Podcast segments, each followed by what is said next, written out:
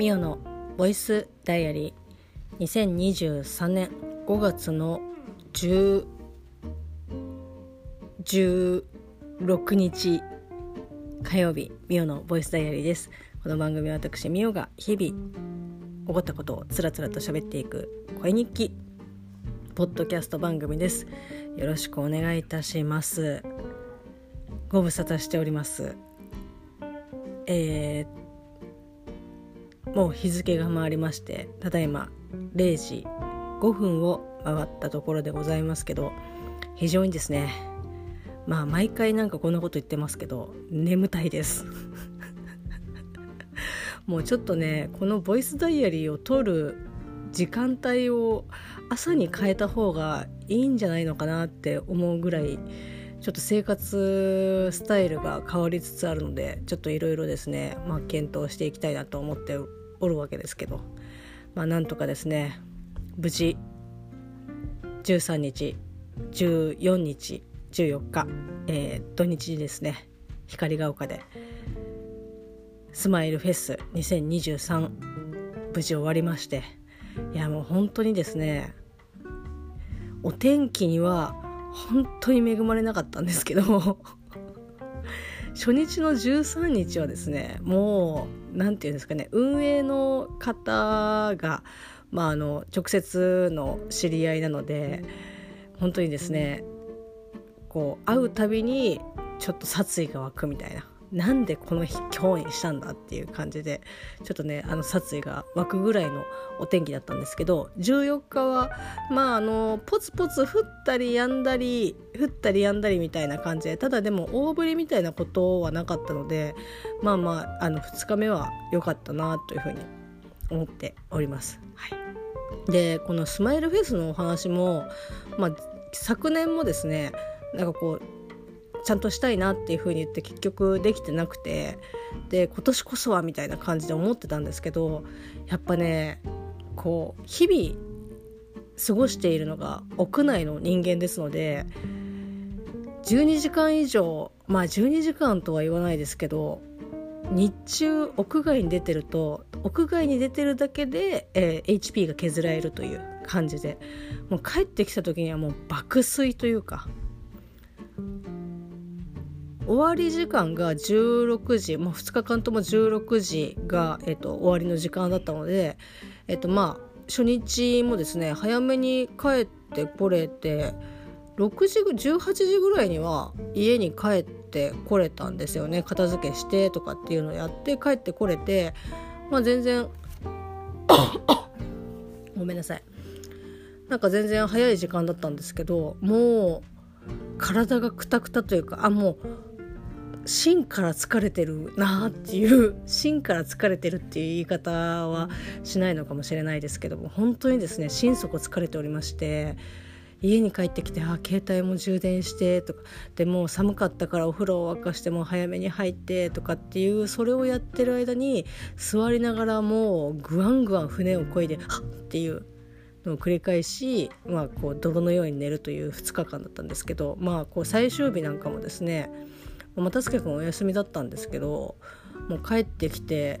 ちょっとね結構体しんどいなっていう感じでしたね。まあ、これが天気が良かったからとて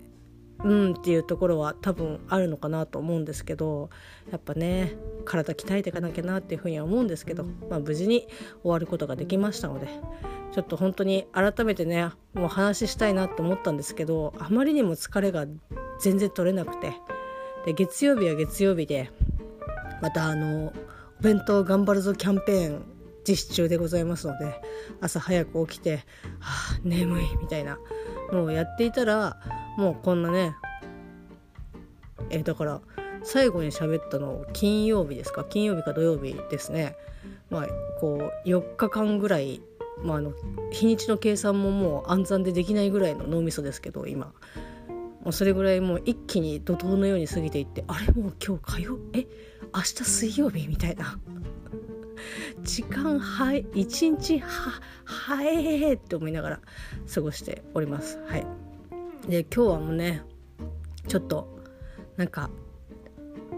喋りたいなというか喋んないともうこのまま永久に喋らなそうな感じがしたのでちょっとレックボタンを押してみました。はい、でですねえっと今日はえっとまあ一日まあお仕事だったんですけど日中はですね本当になんか今日みたいな日がイベントだったらいいのになって本心底思うぐらい、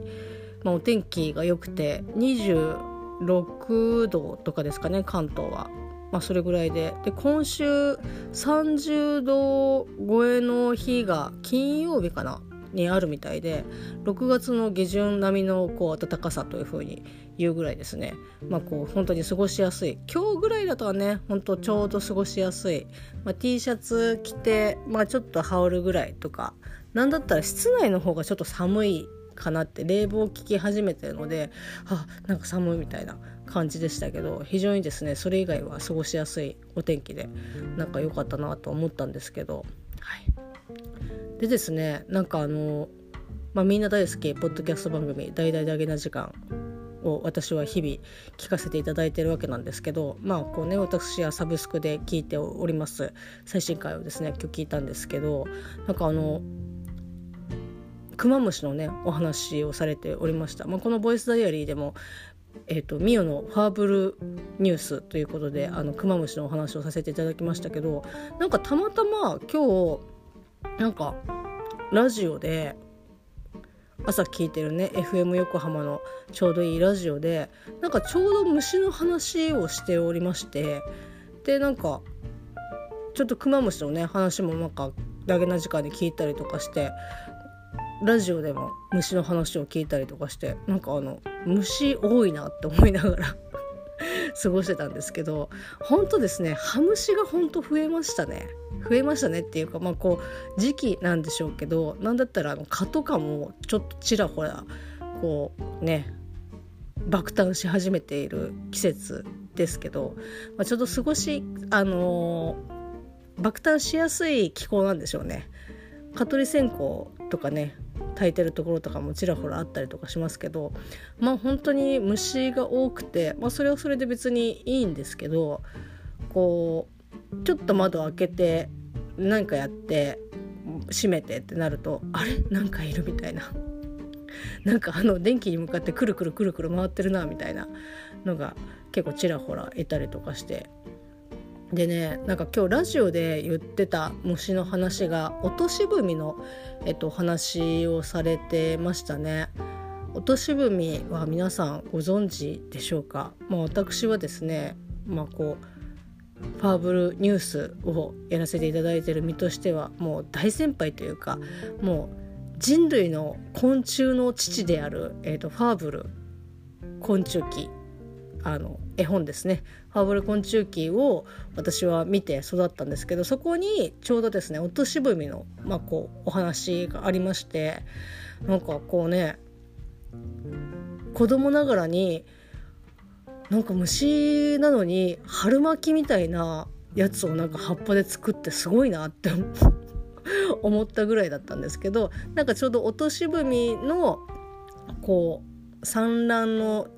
虫で産卵って言っていいのかな、まあ、産卵の時期で結構足元とかにその落とし踏みが作った、えーと、卵を作った卵っていうかその春巻きみたいなね葉っぱ葉っぱをくるくる巻いて春巻きみたいなやつがこうポトポト落ちてる時期ですよっていうお話をされててああそうなんだって思って。なんかこうハーブル昆虫記を読んだ時にはなんかそんなし本当になんかこう虫の絵ぐらいにしか思って見てなかったのであそうな今この時期なんだって思って今日朝ですね山手線に乗りながら落とし踏みがどうやってそのねいわゆるそのゆりかごを作るかっていう動画をですねあのずっと見てました。私の携帯は特にあの保護フィルターとかねその覗き防止みたいなものを一切つけてないあの落としたらもうねその時点で終わりっていう感じの携帯なので横からですねもし見ていたらこいつは朝から 何を見ているんだっていう風にもしかしたらね思われてたかなっていう風には思うんですけど是非ですね皆さんまあ落とし踏みで調べていただくと、まあ、一発で出てくるとは思うんですけど本当にねいやすごいなっていう自分の、えーと、体のもう何倍も大きい、えーと、葉っぱをですね器用にあのこう顎でねこうちょっとずつちょっとずつ葉っぱを切ってってで葉っぱをこうくるくる巻くにあたってやっぱある程度その巻くのにその折り目みたいなものをつけなきゃまあ当然くるくる巻いていけないんですけどそれをですね器用に捕まりながら他のねまあ1本1本の足っていうか3本の足を使って、まあ、計6本ですけど6本の足を使ってなんかこう何回も何回もその葉のえーと、中心芯のところをこうキュッキュッキュッキュッキュッキュッキュッキュッ、えーと、折り曲げてなんとなく癖がついてでこうくるくる下から巻いていってってってである程度巻いたらこう穴を開けてこう顎でねシャクシャクシャクシャクなんか開けてるんですけどあれなんですね。その1個に対して卵1個なんですね。私もあのなんか結構ボコボコ産んでるのかなっていうふうに思ってたんですけどその1個のゆりかごに対して、まあ、1個の卵みたいな感じでなんかそういう昆虫とか、まあ、それこそまあ何ていうんですかね卵をこう産む生き物っていうのはなんか基本的にやっぱそのたくさん産んでそのうちの1割ぐらいがまあなんとか生き残って、えー、大人になってでまたこう子孫を残してみたいな感じで思ってたのであ1個なんだみたいな。まあその分ですねやっぱゆりかごというぐらいですからもう防御力はま半端ないんだろうなってまあこうその先をきちんとねあの見てないのであれですけどまあおそらくそこから孵化してこう生まれた時には親はいないですけど ねお父さんお母さんはおらずもう子一人みたいな感じですけど、まあ、ご飯はですねまああるわけですよね。葉っぱですから、まあ、その葉っぱを食べて成長も多分してくんじゃないのかなと思いますけどゆりかごが、えーと、後のご飯になるという感じで。いやでも本当にですね器用に巻いていくなと思いながら。でなんかこうファーブル昆虫記を読んだ時には本当に手のひらサイズの春巻きを作るっていう風に思ってたんですけど意外とそんなことなくてあ結構ちっちゃいんだなみたいな。その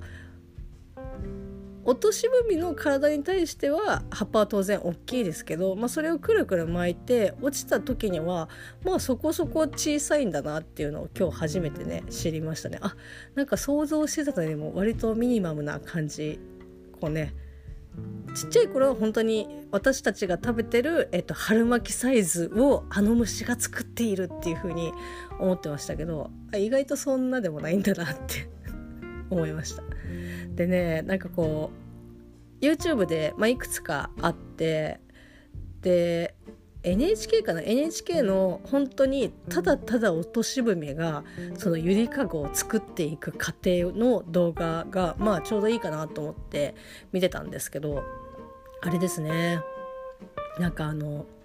あ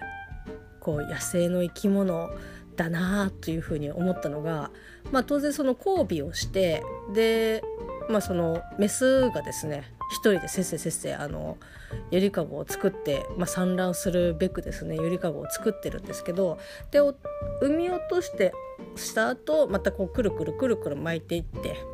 っていうのをやっている間に、まあ、おそらく多分別のオスかな。同じオスかっていうのはちょっとわからないっていう風に書かれてましたけどまああのゆりかごを作っている間に交尾をしているっていう。でもその間もずっとメスはずっとせっせせっせたまあのねゆりかごを作っているっていう感じでなんかすげえシュールって思いながら。なんかあ私はあのこっちやってるんであのもうそれそっちはもうあのどうぞあの勝手にやってくださいみたいな感じの。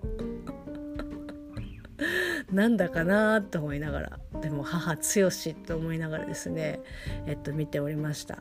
い。なんかでもたまあ玉虫じゃないやった。玉虫じゃないよ。落とし踏もね種類がたくさんいますので柄とかもね全然違いますけどなんかあのほとんどはまあ落とし踏っていうぐらいですからそのくるくる巻いてねあのゆりかごを作ってポトッとあの最後あの顎で切り葉っぱを切り離して地面に落とすですけどそういう風にポトって落とす、えっと、種類は本当になんか少ないみたいでそれこそそのファーブル昆虫記で取り上げられてた、えっと、落とし踏えーとまあ、種類の名前を忘れましたけど落とし踏はそういう風にするけど他は基本的にくるくる巻いて、えーまあ、葉っぱについた状態でっていうのがほとんどみたいです。なんか全員が全員落とすわけじゃないんだなって思って。なんだったら落とす方が割とレアみたいなレアというかあの数が少ないそういう風にするのが少ないみたいですけどなんかあそうなんだなって思いながら。なんか結構ねもうちょっとどういう風にこう孵化してどうやってそのね子供が育っていくのかっていうのは気になるのでちょっと見てみたいなと思うんですけどまあね私は他にもやることがあるので 朝の通勤時間でもうちょっとね続き見れたらいいかなと思いますし新しいね新しいというかまあご存知落とし踏みのことそんな詳しい人がこれを聞いているとは思えないんですけどまあね皆さんにあの「落とし踏みこんな感じでやるらしいっすよ」みたいな感じのことをまああのお話できたらいいなっていうふうに 思いますし、まあ、落とし踏みにどれだけこう興味をね皆さんがあるかどうかっていうのは、まあ、知らないですけど私が今ね絶賛あの落とし踏みになんか玉虫って言いそうになるんだよな。何だろう。落とし踏みに今絶賛ね興味がありますのでちょっとそこら辺ねお話ししていきたいなというふうに思っております。結構ねビジュアルもそんなになんかこううわ虫とかっていうまあ虫は虫なんですけどでもあの可愛い感じのねちょっとあのなんだろうなコガネムシをもうちょっとあのスマートにした感じ。なんかあこういう虫いるなっていう感じですけどもう結構ね可愛らしいなと思ってそういうビジュアルなのでまあこう虫がね平気な方はちょろっとねあの落とし踏みで調べていただくとたくさん動画や写真が出てくると思いますので是非見ていただきたいなというふうに思います。はいまあ、そんな感じでですね朝から落とし踏みの動画を見る36歳ですけど、まあ、間もなくですね、えー、37歳に、まあ、あとふ2日後ですか、えー、2日後？1日と何十時間ですけど、まあ、5月の18日にですね、えっと、37歳になるということで、まあ、こんなことやってていいのかなっていうふうに思ったりとかするんですけど、まあ、あのちょっとね早めにこういつもねこの「ボイスダイアリー」聞いていただいたりとか、まあ、それこそ今ちょっとお休みいただいておりますけど大地先生と一緒にやっているトランクルームスタジオポッドキャスト番組ですけど、まあ、だったりとかあとはえーと、公共のラジオ放送の、まあ、リスナー同士だったりとかして、まあ、こうポッドキャストずっとですね応援してくださっている、えーと、お友達からちょっと早めにですね誕生日プレゼントをいただいたりとかしていやもう本当に ありがとうございますということなんですけど、まあ、こちらをちょっとねあの当日にきちんとご紹介というかね感謝を述べたいなというふうに思ってますけどまあそんな感じでなんか楽しいこともありつつ、えっと、虫もめでつつみたいな感じで、えっと、過ごしておりました。はい暖かくねなりましたので皆さんもまああの花粉症じゃない私が今世の中どれぐらい花粉が飛んでるかっていうのはちょっとね本当に申し訳ないんですけど全くあの察知することができないので今飛んでんの？どっち？みたいな感じですけど、まあ、花粉症の方だったりとか、まあ、あの季節ね変わり目ですのでどうかねご自愛いただければなというふうに、えっと、思っております。はい。あとあのアニメ情報だけ最後ちょろっとお話ししたいんですけど絶賛ですね、まあ、UNEXT で、えー、UNEXT の稼働率今私かなり高いですね。非常に見やすいです。はい。まあ、の UNEXT で、えっと、絶賛配信というか見放題になっております「じゃりんこ知恵」えっと、シーズン1のですねエピソードをあの着々と見ております。あのまああのサザエさん方式なのでそんなに季節の経過とかっていうものはないんですけどまあ一日12話見てああやっぱり面白いなっていうふうに思いながら、えっと、見ております。ねワンシーズンが60エピソードぐらいあるのでまあほんとねえ2月は持つっていう感じなので、まあ、ちょこちょこね、えー、と見てますけどなんかあこういう時のアニメだったりとかこういう時代とかねあなんかいいなってちょっと私の世代よりは全然前の、えっと、時代ではありますけどなんか楽しくね、えっと、見ております。じゃりんこ知恵、まあ、UNEXT ね入ってる方は是非見ていただきたいなっていうふうに思いますし、まあ、他のサブスクでね配信されてるかどうかっていうのはちょっとわからないですけど UNEXT では見放題でやっておりますので。まあ、UNEXT ね本当に新しい映画というかちょっとこの間まであの公開されていた映画がこう配信スタートしたりとかしてるので、まあ、もちろんね有料というかあの課金しないと見れないものとかももちろんあったりとかするんですけどまあ UNEXT でやっぱ早い早いなっていう感じでちょこちょこねあのまあ課金するものは課金しますけど、まあ、できたらねあの見放題になっているものからちょっとずつ手をつけていきたいなっていうふうに思ってます。まあ、あの土日がイベントだったりとかしたので、まあ、とすけくんとね一緒にこう週末映画をね家でゆっくり見るっていう時間がちょっと取れてないのでここ最近本当に映画の絵の字もないっていう感じではあるので、まあね、スターファーストキルも多分 難しいだろうなとかって思いながら何だったらあの6月ねセーラームーンもやりますしマリエルもやりますしまあマリオを見に行けたらなっていうふうに思ってはいますけどなんかそのうちダンジョンズドラゴンズとかなんか配信始まりそうだなと思いながらなんかいろんなものをですねこうちょっと様子を見ながら、